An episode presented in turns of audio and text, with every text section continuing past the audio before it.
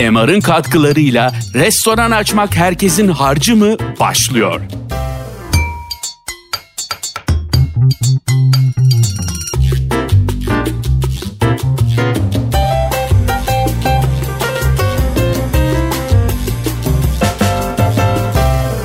Merhaba, tekrar bir podcast ile beraberiz. Bu sefer yine yakın bir arkadaşımı davet ettim. Mutfak Sanatları Akademisi'nin yeni bir podcastine hoş geldiniz. Bugün yine çok sevgili bir dostum yanımda. Barış Tansever, Sunset'in sahibi, kurucusu, yöneticisi, başarının mimarı. Hoş geldin. Hoş bulduk. Mehmet nasılsın? Çok çok iyiyim. Teşekkür ederim. Sağ ol teklifimizi kırmadın, geldin.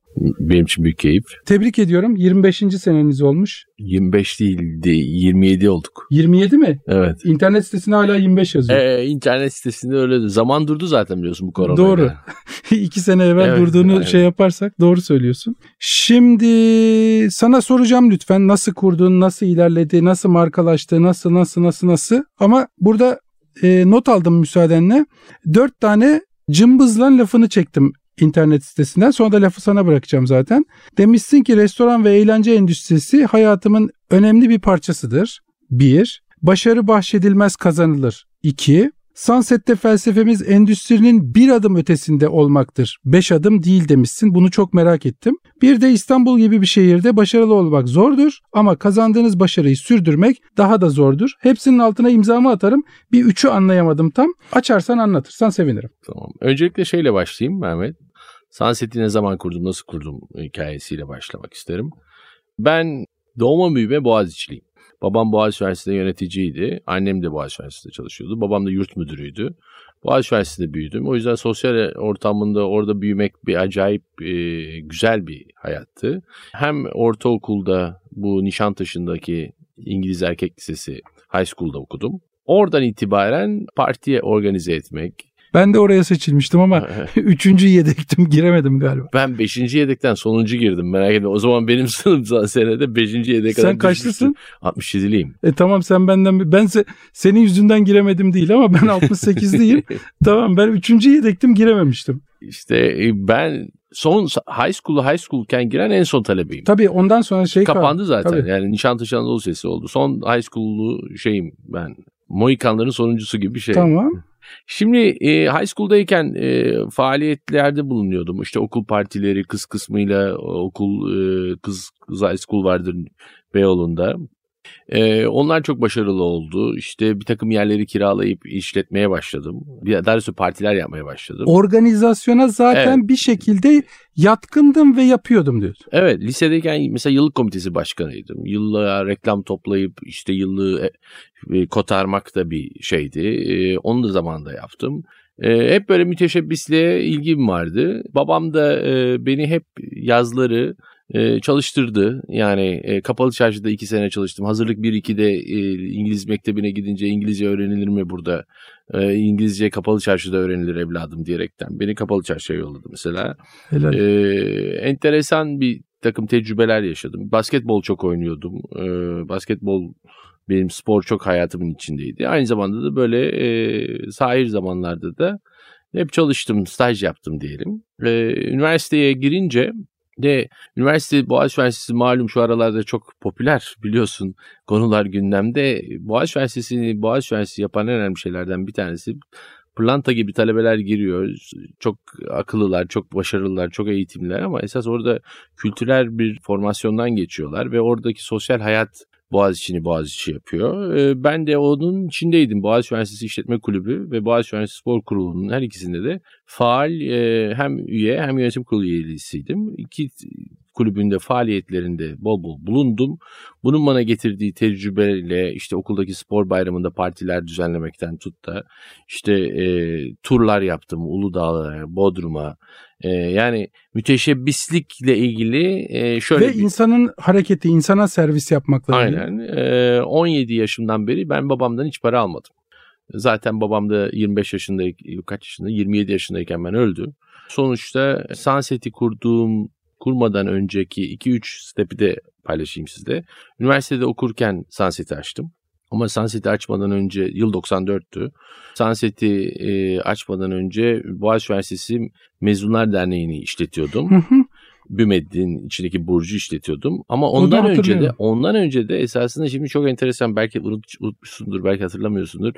Ee, belki de burada değildin. Ee, Paşa diye bir yer vardı. Bilmez miyim? Alarko'nun içinde, Alarko'nun sahibi olduğu Hillside'ın içinde, Alkent'te Paşa kulübün ilk işletmecilerinden bir tanesiyim. Öyle akşamüstü spor yapıyorduk, akşam da oraya gidiyorduk. Aynen. Ha. Orayı Paşa'yı e, Alarko bünyesinde hareketlendiren, promote eden diyeyim. İşletmecisi hı hı. olma şeyi çok ağır. Çok böyle şimdi anlıyorum işletmeciliğin ne kadar zor olduğunu. O yüzden işletmeci demekten ziyade promoter'ıydım diyelim. Peki. Ee, o zamanki rahmetli Cevat vardı. Şivas Cevat hı hı. vardı. Mehmet Kurşuncular, Ahmet Kurşuncular şey müziği yapardı Hasan Kayran'la beraber. Müzik Murat Uncuoğlu DJ'di falan. Yıkılan bir şeyler vardı. Can Can Ve yoktu vardı. o zaman hiçbir tabii, şey. Tabii tabii bunlar ilkti. O zaman gençlerin ve bu 20'li yaşlardaki gençlerin jean giyip, tişört giyip gittiği nadir e, yerlerden de hatırlarsan bizim gençliğimizde plazaya biz takım elbise kravat giderdik. Ve insanların zehirle yani zehirlenmeden derken ruhen zehirlenmeden yani kötü alışkanlıklara bulaşmadan sporunu yapıp oradan çıkabilecekleri veya evlerine yani ev gibi bir yerdi orası. Tabii tabii. İnsanların güvenerek geldiği bir yerdi. Çok çok doğru söylüyorsun. Bir de böyle yani kolejli çocukların gittiği yerdi. Yani bir de öyle bir e, şeydi. Yani birbirimizi tanıyorduk hepimiz. Bütün bunlardan da yola çıkarak zaten iyi bir şey, iyi bir seviyede bir şey yapmanın keyfi de güzel oluyor. Yani belli bir seviyenin üstünde kali, belli bir kalitede iş yapmak da adama keyif veriyor. Benim benim zaten yani felsefe olarak böyle bir şeyim var. E, mutlu olduğum işi yapmak istiyorum. Mutlu olduğum zaman daha iyi perform ediyorum. Kendime benzeyen insanlara hizmet etmekten hoşlanıyorum.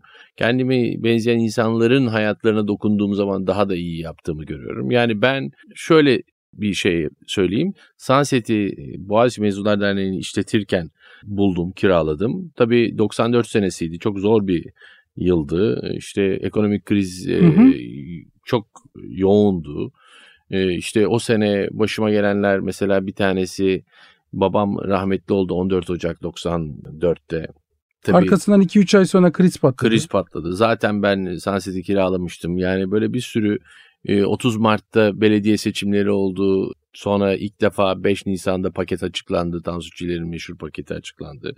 Dolar uçtu. E, biz yer, yeri kiralamışız dolarla. E, yatırımları yapmışız falan. Ama gözümü kapattım yapacağımı yaptım diyorsun. Yani esasında mecburdum artık girmiştim. Bütün de e, varımı yoğumu da koymuştum.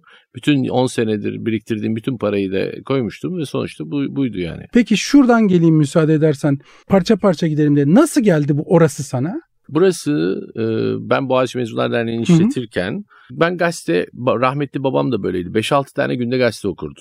O zaman gazete vardı daha hı hı. ziyade şimdiki gibi değildi.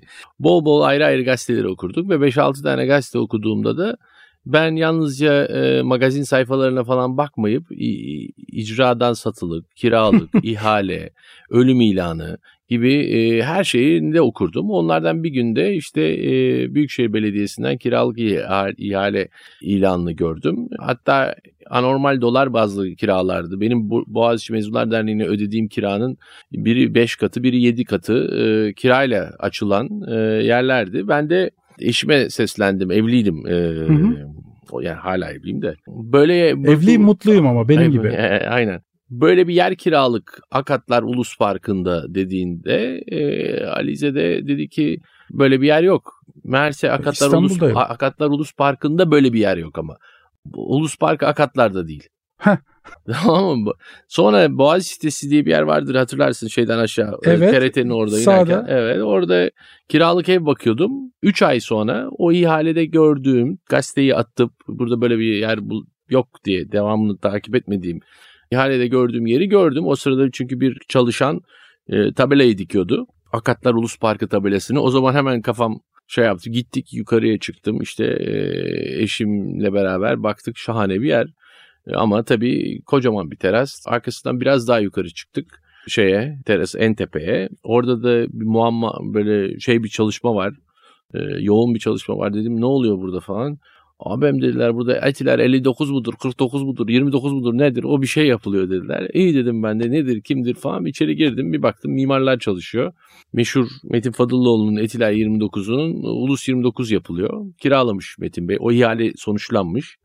Ve bir ilk önce iki müesseseden bir tanesi Tamam. kiralanmış. İkincisi de kimse kiralamamış. İki, ikidir ihale olmuş. Ha, iki tane yer varmış. İki yer var. Bir müessese, kiralamış. müessese bir, müessese iki. Biri Metin Fadıloğlu kiralamış.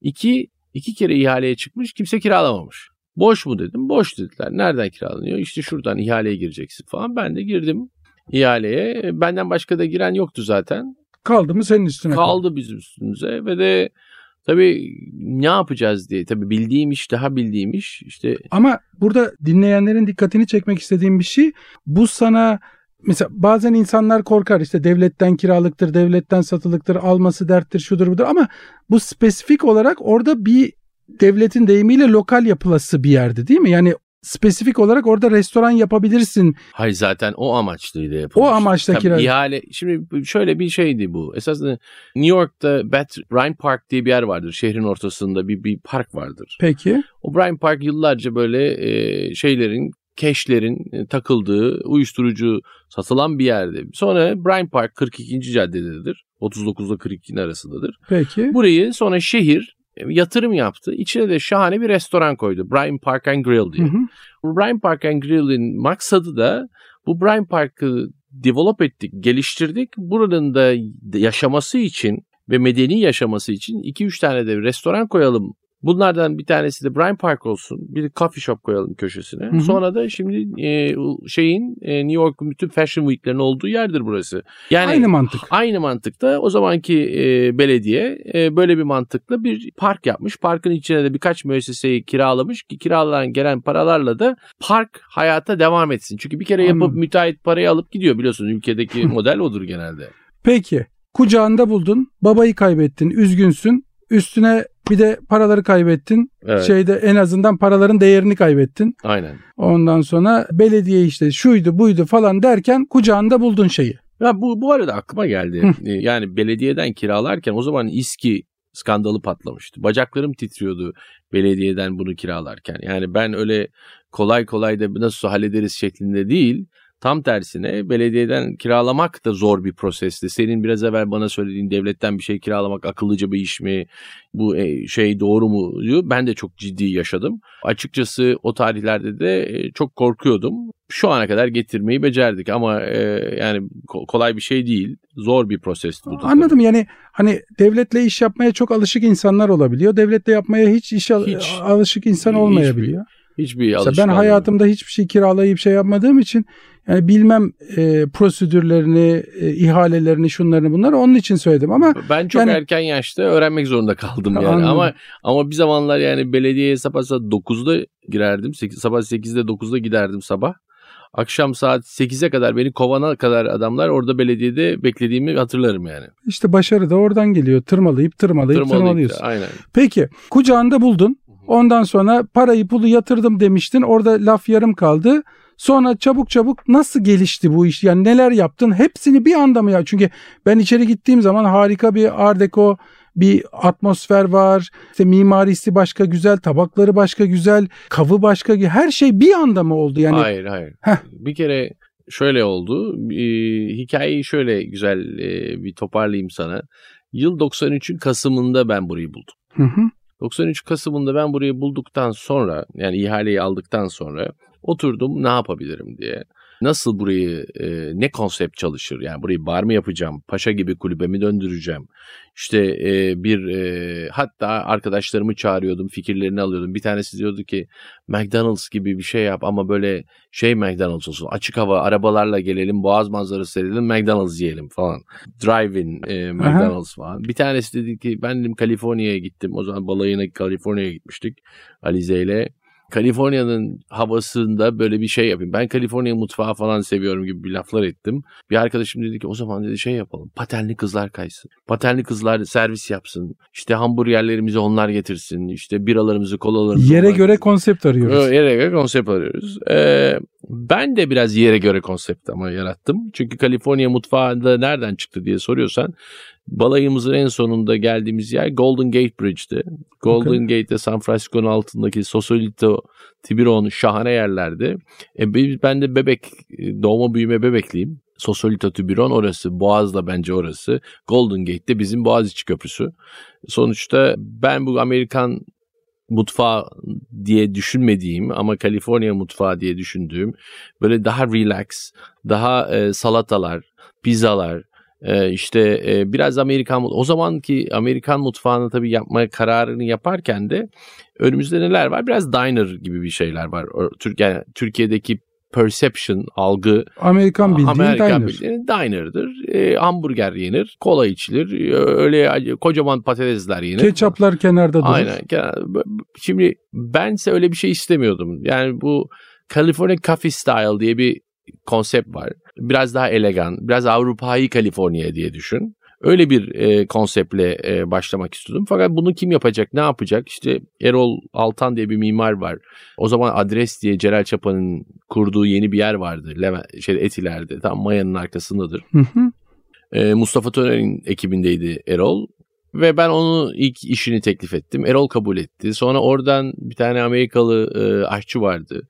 Onu transfer ettim. E, Johnny Rodriguez. Sonra hep beraber kafa kafaya verdik ve nasıl bir konseptin çalışacağını o location'da bulduk. Hı hı. E, ve de cesaret Aşçı, ettik. mimar, yatırımcı. Beraber gündüz gece e, sabahlara kadar bununla kafayı yoruyorduk. Bir taraftan da belediyeyle uğraşıyorsun. Tabii belediyeden de uğraşıyorum. Çünkü belediyede e, ayrı bir şey, uğraşmak gereken bir e, müessese. Hı. Çünkü belediyede de değişiklik oldu 30 Mart tarihinde. E, CHP belediyesi gitti, e, Refah Partisi belediyesi geldi. O da ayrı bir şey. Ona da ona da e, ne yaptığını anlatıyorsun. anlatıyoruz. Tabii ki işte e, yani kolay işler değildi. E tabii hangisi zor ki? Peki mimariyi o neydi Erol Bey'e yaptın. Erol'la Erol Bey'e yaptırdın. Öbür şef ilk şefin herhalde. Johnny Rodriguez. Sonra sen konseptten memnun kaldın. Ee, Konsept, de konsept ama hep mesela biz e, Erol'la beraber Paris'e gittik. Eşlerimizi aldık. Hı hı. Yani orada Kaliforniya mutfağının tercümesi nasıl olması lazım? Yani bir Avrupalı'nın gözünde Kaliforniya. Yani yanlış anlama bizim o zamanlarda çok arkadaşım Amerika'da okuyordu. Hı hı. Onların kafasındaki ya da çok oku- okumuş gelmiş insan tanıyorsun. Onların kafasındaki Kaliforniya falan yok. İşte Amerikan mutfağı var tamam Hı mı? hı. Bizimkisi ise biraz daha upscale bir şeydi, konsepti. Açıldığı günden beri o konumda oldu. zaten. Hayır o konumda olamadı. Bak doğruyu söylemek gerekirse itiraf edeyim sana. Açtığımız gün esasında bizim hikayemiz çok şeydir. e, komedi bir hikayedir. Bizim e, aşçı Ama biz o hisle gelirdik. evet çünkü elegan bir yerdi. Yani çünkü tabaklar ilk defa Bille Robot tabaklar. Aha. Şimdi keten örtüler vardı. İşte e, yer sahiden çok güzeldi. Zaten buraya çok enteresan bir şekilde Türkler ilk bir geldiler. Çok medeni bir yer gördüler. Bir kere o zaman hatırlar mısın de restoranları? Le Select, Tamam. Adres, Tamam. Ulus 29, Şans. Bunlar o zamanın en itibarlı restoranlarıydı. Hı hı. Bu restoranların hepsinin özelliği de ağır, böyle Fransız mutfak mutfağı, İngiliz dekoru gibi Hı hı. böyle ağır yerlerdi. Biz ilk defa fresh, taze, crispy bir e, konseptle, bir dekorla çıktık ortaya. Yani bir Sunset'te o rejisör sandalyelerini düşün. İşte e, içeride tuvaletin oraya giderken kocaman bir e, Marlboro resmi, Marlboro resmi dediğime bakma. E, Grand Canyon resmi var. Kocaman bir Atlarla ve kanyonu. e, Tamam atlar var, kanyon var, önünde kaktüsler var. İşte e, zeminde kum gibi bir şey var, epoksi var. Sonra e, dekor böyle tentelerimiz, meşhur tentelerimiz beyaz böyle sanki uçan kuşlar gibi e, Onları şey. hatırlıyorum. Yani böyle başladık. Sonra Türkler çok sevmeye başladı. Mesela Türklerin çok talebiyle yabancı misafir ağırlayınca onlara Türk yemekleri koymaya başladık. Yani Kaliforniya mutfağı plus Türk mutfağından günlük yemekler yapmaya başladık. Çünkü Türkler Ama yaptığın yap- zaman hiçbir zaman bunu bir eksiklik veya olmadı diye yapmadın. Onu Ek- üstüne güçlendir. güzel ve onu birbirine kombin etmekte de iyi davrandın. Becerdik evet. Sonra ondan sonra mesela 99 senesine geldiğimizde 98-99'a geldiğimde dünyada sağlıklı mutfak ve trendy mutfak sushi'nin olduğunu görüp mesela sushi'yi de ekledik. Sushi bar ilk mesela uluslararası bir mutfağın içine Japon restoranı olmaksızın sushi açma, sushi serve etme fikirlerinin ilk yapılan yerlerden bir tanesi olduğumuzu düşünüyorum. Bu da e, şeydi. Sonra e, zaman içinde sushi'den de durmadık. 2003'te bu meşhur şaraplarımızı aldık. Evet işte o senin müthiş bir kavın ve müthiş bir 2005'te. hikayen vardı. bu TMSF'den uzanların şaraplarını satın aldık. Çok ciddi bir koleksiyondu. O zamana kadar böyle şarapların satılması Türkiye'de mümkün değildi. Yani Türkiye'nin ne gelir dağılımı ne de entelektüel birikimi buna müsait değildi. Biz bunu yaptık, cesaret ettik ve de çok da başarılı oldu. Ee, onun böyle bir kaldıraç olduğunu hissediyorum. Peki şeyi sormak istiyorum. Ben hep belki de mekanla belki de seninle olan dostluğumuzda geldiğim zaman hep orayı bir yukarıda seviyede hissetmiştim ama sen dedin ki böyle başladık sonra değişti. Tabii. Nerede değişti? E, bence 2-3 tane hamlede değişti. Bir tane bir tane hamle sushi, sushi'deki maceramızı anlatayım. Madem gırgır bir şey yapalım. Başarı hikayesi diye söylüyorsun ama bu gırgır. Tabii Yani canım başarısızlıklar Türkiye Türkiye'deki başarı çok acayip bir şey. Ben sushi ustalarını buldum. Hı hı. Bunlar sushi ustaları o zamanlar böyle Japonlar falan çalışmıyor. Tayland'dan bulduk. Tayland'da Tayland kralının gittiği Dusitane otelinin içindeki restorandan bu sushi ustalarını getireceğiz. Fakat bu adamlara turizm belgemizde olduğu için çalışma iznini ayarladık. Fakat bu adamlara bir türlü Türkiye Cumhuriyeti çalışma iznini vermiyor. O zamanki prosedür diyor ki bunların GBT'si yapılacak O ne? genel bilgi toplama herhalde. Bunlar sabıkalı mı değil mi? İşte kaç vilayetimiz, kaç tane e, il, ilimiz varsa onlara da soru soruluyor. Aylar geçti bizimkiler işte Artvin'de suç işlemiş mi? Ağrı'da bilmem ne. Adamların hiçbir Türkiye'ye gelmemiş. Biz bununla uğraştık. Sonra bir gün Cumhurbaşkanı o zamanki Süleyman Demirel nikah şahidi bir düğüne geldi Sunset'e. Düğünde Cumhurbaşkanı'nı yakaladım dedim ki efendim dedim ben dedim aylardır bekliyorum bakın burada sushi barı da hazırladım bütün tezgahı her şeyini yatırımı yaptım ama sushi ustaları Tayland'da. Ben dedim yani rica edeceğim siz ben bunu nasıl hızlandırırım? O zamanki işte yardımcısı yaverine neyse talimat verdi. Konsolosluklar arandı falan filan. Bizim e, şey e, Mayıs'ta gelecek, Nisan sonunda gelecek e, sushi ustaları e, Eylül ayında geldi. Ama bizim mesela hayatımızı değiştirdi bu iş. Ne kadar pozitif olduğunu anlatamam. O zamana kadar sırf perception, sırf algı Sunset'e yazın gidilirdi. Hı hı. Sunset yazlık bir yerdir. Ya- yazın gidilir, kışın gidilmezdi. Bu da dördüncü ya da beşinci senemizde oluyor. 98'de, 99'da. Sushi ustaları Eylül'de gelince ben onları da bir adaptasyon, bir oryantasyondan sonra Ekim gibi sushi menüsü serve etmeye başladık. Ve sushi'yi ilk serve ettiğimizde artık kışlık için içeri girmiştik. Ve Sunset süper. O zaman da kimsede sushi yok. Sushi'lerimiz de o zamana göre çok iyi. Bir anda insanlar gelmeye başladı sushi yemeye. Hala çok iyi. Ama bunu çok altını çizmek istiyorum. 5 sene boyunca Karabasan gibi yani yazları para kazanıp kışları hiç para kazanmıyorduk. Çünkü kışları gelmiyordu insanlar. Ben de diyordum ki niye gelmiyorsun? E manzara yok. Ya manzara yok diye Levent'te lokantaya gidiyorsun. Bizde niye gelmiyorsun? Önemli olan burada bir product place etmekti ve sushi öyle bir şekilde birbirlerini insanların görebileceği, birbirlerini... Kendi kendine place etti diyor. Aynen ve bu sushi dönüm noktalarından bir tanesi. Yani şimdi Bir. başarı kritik dönüm noktası. İkinci kritik yer şarap kabını almamız. Uzanın şarapları. Evet. Çünkü o şarap kabını alırken sırf böyle şarapları almadık. Yani bardağı nasıl serve edilir? Hangi şarap ka- kadehinde işte burgundy serve edilir? Hangisinde bordeaux serve edilir? Bu şarap kabı nasıl olmalıdır? İşte nasıl bir saklamalıyız biz bunu? Bunları nasıl doğru fiyatlarda satmalıyız? Türkiye'nin görmediği fiyatları koymak mı doğru? Yoksa dünyadaki fiyatlara benzer fiyatlar mı koymak doğru? Bir, bunların hepsini yapmak için de bir tane Fransız sommelier getirdik. Tabii ama bütün bunları hani kolay gibi anlatıyorsun sen şimdi teşekkür ederim de bunun doğru yapılması için uğraşmak da yani en başından belediyeden doğru kurallarla bunu kiralamak da içeriye doğru konsepti oturma, oturtmak da oraya doğru bir şef bulmak da ondan sonra efendim işte bu sushi'yi o anda o düşünmek ve ona onun için doğru yani bu herifleri getiremiyorsak şuradaki adamları alalım başlayalım da diyebilirdin hep. Bu bu kolay söylenilenlerin arkasında bir çalışmışlık, bir düşünmüşlük var. Var. Yani Peki. Mücadele etmeden olmuyor. Yani orada ne söylemişim başarı Başarı bahşedilmez, kazanılır demiş. aynen bu bunun herhalde şu anda cevabını vermiş durumdayım diye düşünüyorum. Peki o o kavı almanın bir pazarlama değeri bile vardı yani. Kesinlikle bak bugün Bunun bu- konuşulması- bu- bu- bugün hala var ve bak in- inanmayacaksınız yani bugün 1945 Mouton Rothschild not al 1945 Mouton Rothschild dünya üstündeki en iyi en ikonik bir savaş yıl, savaşın sonu, Mouton Rothschild, e, Rothschild ailesinin şarabı bizde duruyor. Dünyada ben bugün müzayedeye koysam, Sotheby's'e veya Christie's'e koysam şu anda Sunset'te sattığım fiyattan daha fazla fiyata satarım. Ama Hı. orada tutmak müze parçası gibi. Çünkü işte Joe Biden geldiğinde ona gösteriyoruz. Ya bilmem ne geldiğinde buna gösteriyoruz. Önemli birisi geldi. Bir- Buna talking item diyoruz biz. Tabii ki. Ve bunlar önemli şeyler. Mesela şu anda dünyadaki en pahalı, en değerli iki tane şarap, şampanya şişesi bizde du- duruyor. Ee, 1907 Heidsieck bir e, Baltık denizinde batan bir gemiden çıkan e, Rus çarının e, şampanya koleksiyonu. Yani müzayededeki fiyatını söylesem e, aklın diman durur. 215 bin euro şişesi.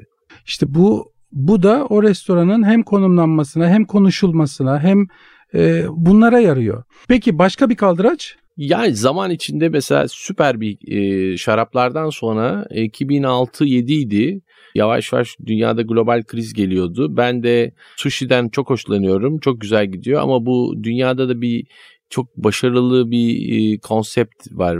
Fusion e, Japanese. Hı hı. Ve bunu e, işte 94'te kurulan Nobu ga- gayet iyi Hiroki başarılı. diyeceğim. Ben e, şeyden Zuma'nın kurucu şefi eski Nobu'ların master şefi olan Hiroki Takamura'yı ki dünyadaki en çok satan sushi cookbook teknik kitabının co-author'ıdır. Onu MSA'nın da e, Japon mutfağı şefidir. Sayende evet, evet. e, Barış'tan seneler evvel böyle e, kafamı ee gitmiş rica etmiştim. O da kabul etmişti sağ olsun. Ama MSA'daki legend adamdır. Tabii efsane, yani efsane. MSA'da Japon mutfağıyla ilgili ders alıyorsanız Hiroki Takemura'dır. Yani. Aynen. Takesan deriz biz ona. Takesan'ın gelmesiyle beraber e, o e, dünyadaki en trendy o zamanların en trendy olan e, yemekleri Japonla Peru karışımı yemekleri biz de mutfağımızda e, şey yapmaya başladık serve etmeye başladık. Mesela ben onun da çok enteresan oldu. Yani ortada bizde daha ülkede ne Nobu vardı, ne Zuma vardı, e, ne Spice Market vardı, ne Hakasan vardı. Hiçbiri yokken Sunset geldi ve e, Orada Fusion aurayı oluşturdu. Fusion mutfağı var ve yapabildiğimizi gördük. Bugün hala bizim tempuranın kalitesindeki tempurayı bazıları işte başka lokantalara gittiklerinde bu işi benzer yerlere gittiklerinde gö- göremediklerinden den vururlar. Ve hala Takemura seninle beraber çalışıyor. Hayır Takamura'yı ben geçen sene emekli ettim. Şimdi e, Kemer'de e, Göktürk'te Aa, Sushi evet, evet, evet, evet. Sushi Manga'nın Ben de e, Türkiye tamam tamam doğru söylüyorsun. Sushi ben de Manga'nın Türkiye'de ortağı o- şahanedir. Orada da gayet başarılı. biliyorum tamam tamam. Yani bir yeni şimdi ben 2016'dan 2019'a kadar diyelim 2000 yani 13 sene beraber çalıştık. Bir süre sonra da e, ben de dedim ki yani kendine bir şeyler yapmak istiyordu. Ben de bir restoran açmaya cesaret edememiştim. Onun adına Onu da da Türkleştirdik mi? tabii Türkleştirdik. O kendini adına bir tane kendi adı değil de ortak olduğu bir restoran var şimdi Sushi Manga. Gayet başarılı. Tamam birden aklımdan çıktı. Ben ondan çok yiyorum. Çok sipariş Değil mi? Değil ediyorum. mi? Tabii başarılı. tabii Kemal'de. gayet, gayet güzel. Peki bir dakika. Doğan Çay koleksiyonu. O da e, bunun yani şimdi biraz evvel o, o- or- oradaki sa- satırlardan bir tanesinde ne var? Bir tane daha var. Yani başarılı olmak bir, bir şey sonra o başarılı yerde kalmak, tepede kalmak da bambaşka bir şey değil mi? Öyle bir cümlem var. Sen ona quote etmiştin. Zirvede İstanbul kalmak. gibi bir yer- şehirde başarılı olmak zordur ama kazandığınız başarıyı sürdürmek daha da zordur. Aynen. deriz. Ya bu burada e, bunun buna benzer bizim yani inovasyon diye hani son yıllarda çok kullanılan bir yaratıcı yani inovasyon diye bir laf var ya bir şey. Hı hı. Esasında Sunset çok az restoranın dünya üstünde çok az insan, çok az restoranın yaptığı bir işi becerdi. Constant innovation yapıyoruz. Yani Herb Garden'la başladık. Şimdi ama lafını böleceğim özür dilerim. Sen bunları inovasyon yapmam lazımmış. Ondan sonra bir kitaptan okuyup da yapmıyorsun. Bunu içinden gelerek yap. Yani bu doğal akış olarak sende gelişiyor. ya bir kere şimdi İnovatif bir şeyler yapmamız lazım. Hadi Lazım. toplanın arkadaşlar Yok, demiyorsun hayır. yani. Bu zaman e, toplanan arkadaşlar demiyorum. Zaten şöyle e, ya- yaklaşıyorum. Bir kere dünyayı geziyorsun. Dünyada bilgi ve görgü yani ben 27 yaşında burayı açtığımdaki Barış Tansever'le bugün 27 sene sonra 54 yaşındayım. Aynı adam değilim. Aynı kitaplar, e, aynı yani şu anda 60-70 ülkeyi gezmişim. En güzel restoranlarına gitmişim, otellerinde kalmışım. insanları tanıyorum. Bugün telefon açtığımda dünya çapındaki bir sürü şefle, restoran sahibiyle, otel zinciriyle, otel genel müdürleriyle, yatırımcılarla görüşebilecek ilişkilerim oldu. Onun, onun da bana verdiği bilgi ve kültürü harmanlayıp zamanı geldiğinde Türkiye'nin E, ve İstanbul'da bir, bir İstanbul'daki en güzel yerlerden bir tanesi Sunset. Yani Tabii. dünyadaki en güzel yerlerden bir tanesi. Eskiden ilk bu restoranı açtığımda anlamamışım değerini Sunset. Yani açtığımda zannediyordum ki Sunset'ten daha güzel bir sürü yer var dünyada. Ama o Gezdikçe o da anladım ki- 27 yaş. Tabii 27 yaşında ben diyorum ki dünyayı gezdikçe çok güzel yerler bulacağız. Dünyayı gezdikçe Sunset'i daha güzel yapabileceğimi, Allah'ın böyle bir lütfu bir yerdeyiz. Yani ben Avrupa'da duruyorum, Asya'yı seyrediyorum, Martini'mi içiyorum. Böyle bir şey var mı ya? Bir kadeh şampanyamı içiyorum Asya'ya karşı. Bir, bir sağında Boğaziçi Köprüsü, solunda Fatih Köprüsü. Ve bir sen bir parkın içindesin. Şahane bir dünya. Karşında saraylar, işte camiler, onlar bunlar, Bir de yalılar. İstanbul için hep aynı şeyi düşünürüm. Süper bir yer. Yani gidip Ya ben... adamın dört kıtada imparatorluğu var. Evi İstanbul Boğazı'na bakıyor. Böyle bir şey Yani var böyle- mı? Aynen. o yüzden çok özel bir yer. Ben ben kendimi burada artık bir yerden sonra İstanbul'a hizmet etmek için bu bu Sunset'in de bekçiliğini yapıyoruz gibi düşünüyorum. Yani artık şey değil. Benim restoranım değil bu İstanbul'un restoranı. Doğru söylüyorsun. Biraz şeylerden o inata- inovatif dediğin lafını böldüm özür dilerim. İşte Yeşil Restoran'dan ondan sonra Burhan Bey'in koleksiyonunun nasıl oluştuğundan e, biraz dergiden de bahsedersen Tabii lütfen. e, yani işte bu kurumsallaşmak adına da yapmadık ama yani zamanı geldikçe ekledik. Şimdi mesela Doğan Çay, Burhan Bey'in e, şarapları aldığım zamanı hatırlıyorsun 2005 Hı hı. senesinde ama o, o orada TMSF yalnızca şarap satmıyordu.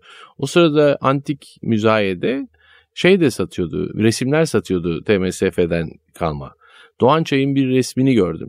İnanılmaz e, bir, şahane bir resimdi. Kocaman da büyüktü de böyle. Beni çok etkilemişti. E, Büyük Çağ diye bir e, resmi. Çok istedim almak. Yani şarapları alırken bunu da almamız lazım diye ayrı bir e, ihalesi vardı, bir müzayedesi vardı. E, fakat öğrendik ki sonra e, sevgili Füsun ve e, Oya Eczacıbaşı'ndan onlar İstanbul Modern'i kuruyorlardı. Hı hı. Ve onlar İstanbul Modern'i almak istiyorlardı. Biz de dedik ki şimdi İstanbul Modern kurulurken İstanbul Modern bunun koleksiyonunu kendi almak isterken biz şimdi oradaki Doğan Çay'daki bu şahane resmi alırsak çok tepki çekeriz. Zaten e, bu kadar pahalı şarapları almak falan bunlar yani çok iyi plase edersen çok şey hoş şeyler ama bir taraftan da bilmem 10 bin dolara Petrus satıyorlar işte bunlar nedir kimdir Rahatsız bunlar edici rahatsız edici de yapmamak lazım. Kimsenin de ayağına basmamak lazım. Bu, burası böyle çok kolay bir ülke değil biliyorsun. Ben şöyle bir şeyle Doğan Çaylara karşı sempatim ve şeyim Oradan Arttı. başladı. Sonunda alamadım o resmi fakat sonra Burhan Bey ile tanıştık. Burhan Bey'e Oktay Duran diye bir dostumuz var. Duran Offset'in sahibi kurucusu. Oktay abi de e, bizi çok yakınlaştırdı ve ben onu Burhan Bey'i ikna etmek için iki sene uğraştım. Bakın dedim bu tabaklarda Almanya'da ürettireceğim. Villeroboch'ta ürettireceğim ve Doğan çay tabakları olacak. Sunset'e satılacak. Bunların %20'si de Duvarıma koyamazsam tabağıma koyamam. Aynen e, bu tabaklarda aynı zamanda müze siz- Do- Burhan Bey'in bir hayali müze vardı. O müzeye de destek olacak. Bu Satıştan çalışma. Ve e, biz e, iki saat içinde 100 bin dolarlık e, müzeye destek olmak amaçlı e, satış yaptık. E, İnanılmaz bir tabak koleksiyonerleri oluştu. Şu anda bütün müzayedelerde bu tabaklar satılıyor. Sonra yılmadık bir seri daha yaptık. Sonra fincanlar yaptık. Fincanlar da bitti şu anda düşünemiyorsun. Şu anda Sunset'in fincanları gir Google'a Hı hı. müzayedelerde bulursun. Bizim sattığımız fiyatın 3,5 katına Tabii ki. satılıyor. Şahane şey tabaklar da keza. Biz ama şimdi biliyorsun sen e, bilme- Biraz evvel biraz evvel söyledim hani ben biraz da bunu dinleyenlerin kafasında bir şeyler canlansın diye. Kurumsallaşmak için yapmıyorsun ama bunları yapan bir kurum kurum oluyor zaten. Bunları yapınca bir kurum oluyorsun. tabii bir, ki bir tabii. seviyeye E, geliyorsun. mesela ben e, şimdi 10. senemize geldiğimizde yani bundan 17 sene önce ben dedim ki parti falan filan yapma işini yapmayalım. Davet falan da yapmayalım. Biz zaten hali vakti yerinde insanlara hizmet ediyoruz. Bunların hepsini kimi çağırdık? Mehmet'i çağırdık, Ayşe'yi çağırmadık. Ayşe'yi çağırdık, Ali'yi çağırmadık. Olmasın. Bu işlere de girmeyelim. Çünkü kırılacaklar. Herkes için değerli e, hissettiği bir yer. E, kimi davet ediyoruz, kimi e, limitli bir de kapasitemiz olacak. Ben dedim ki şöyle yapalım. Bundan sonra 10 Mayıs bizim Sunset'in kuruluş yıl dönümüdür. O gün gelin Sunset'e bol bol para harcayın.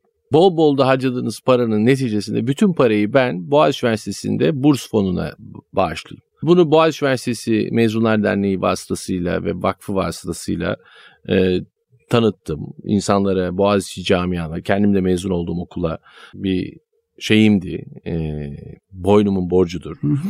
E, mesela bu çok etkili oldu. Son 17 senede yüzlerce talebeye burs verdi. Bu harika bir Yani bu kurumsallaşmanın şeyinde yüzlerce talebe e, yurt dışında okuttuk. Yurtlarda kaldırdık, işte eğitim bursu verdik, exchange programlar yarattık. bunun hissi hiçbir parayla hiçbir Tabii key- yani para kazanmaktan ziyade para vermeyi de e, keyfini çıkartmak, para insanların hayatına dokunmak.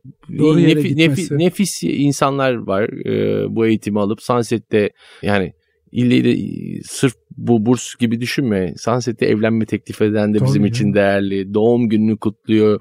Çocuğu Amerika'da aksepte edilmiş ailece kutluyorlar. Orada öğreniyorlar. E, hepsi Hayatının önemli bir günü hep orada Tabii, geçen. var. Biz insanların hayatına dokunuyoruz. Doğru yani. söylüyorsun. Hayatların içindeyiz yani. Şu yeşil demişsin. Biraz da ondan bahseder misin?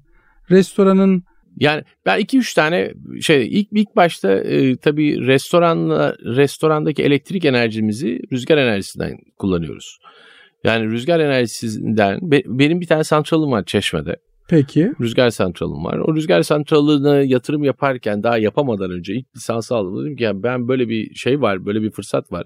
Bir e, sırf yeşil enerjiden üreten, sırf rüzgar santralına elektrik üreten birisiyle bir bilateral agreement yapıp bir anlaşma yapıp ondan alabilirim. Ve bunu da men- menülerime koydum ki insana awareness yaratsın. insanlarda Tabii bir, ki. bir, e, farkındalık olsun diye. Mesela bu bir şeydi. Bu çok önceden yaptığımız bir şeydi. 13-15 senedir yapıyoruz. Ama daha sonra Mesela şimdi bizim gıda artıkları var. Yani gıda çöpe atmak çok yazık gıdayı.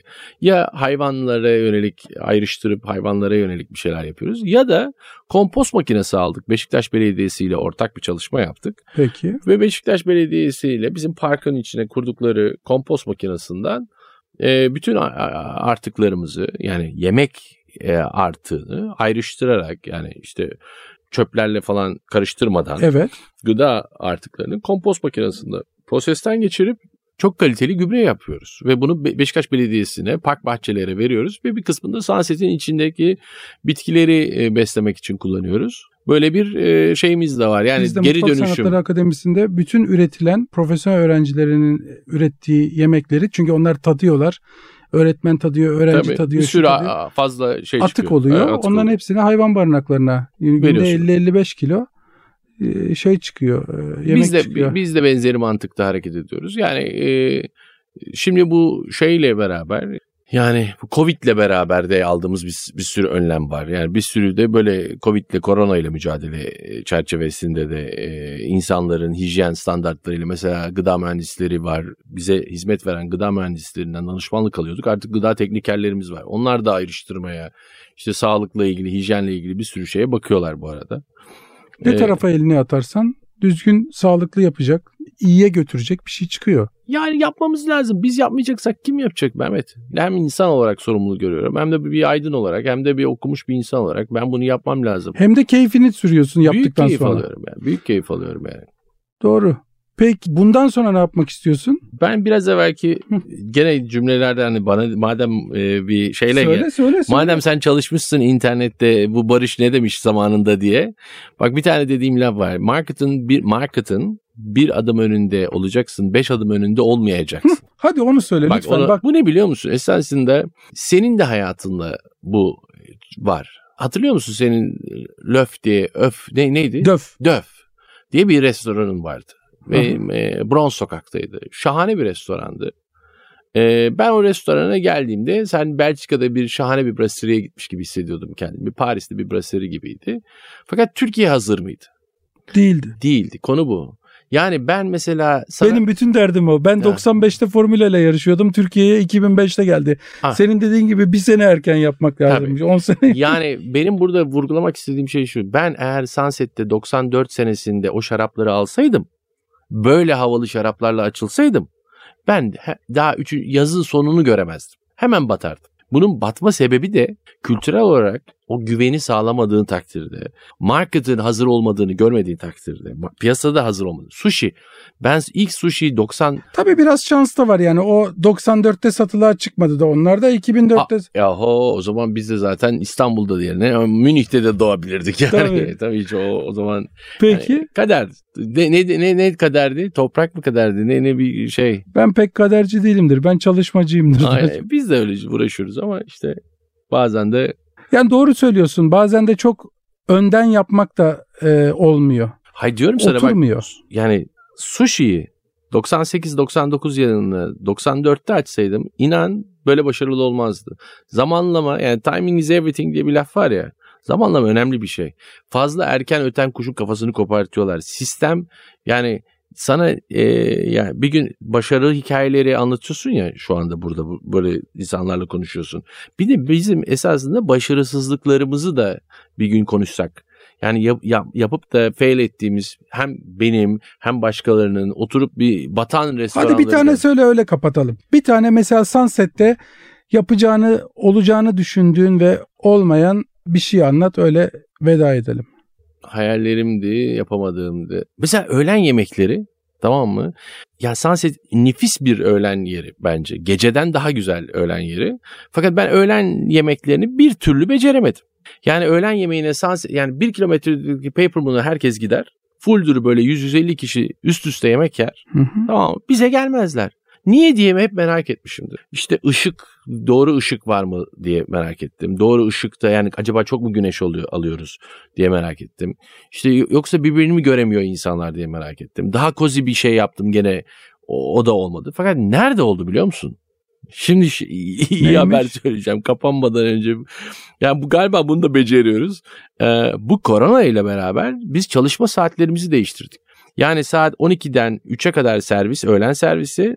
Sonra 3 ile 6 arası antrak dediğimiz boşluk. Hı hı. 6'dan sonra da servis vardır. Fransız restoran düzeni gibi diye düşün bunu. Peki neymiş? Hayır şimdi 12'den itibaren gece saat 10 10'a kadar hizmet veriyoruz ya da 12'ye Ha, hiç kadar. kapatmıyor. Hiç kapatmıyoruz. O zaman ne oldu biliyor musun? Biz şeyi anladık. İnsanlar daha relax bir yere gitmek istiyor. Saatleri insanların bizim müşteri kitlesinin e, saatleri daha açık. 2'de gelmek istiyor saat 5'e kadar toplantı yapıyor. Sevgilisiyle geliyor 3'te akşam 6'ya kadar oturuyor. Yani ben bir anda işim 4 katına çıktı. Yani bu koronanın öğlen işine etkisini anlatamam.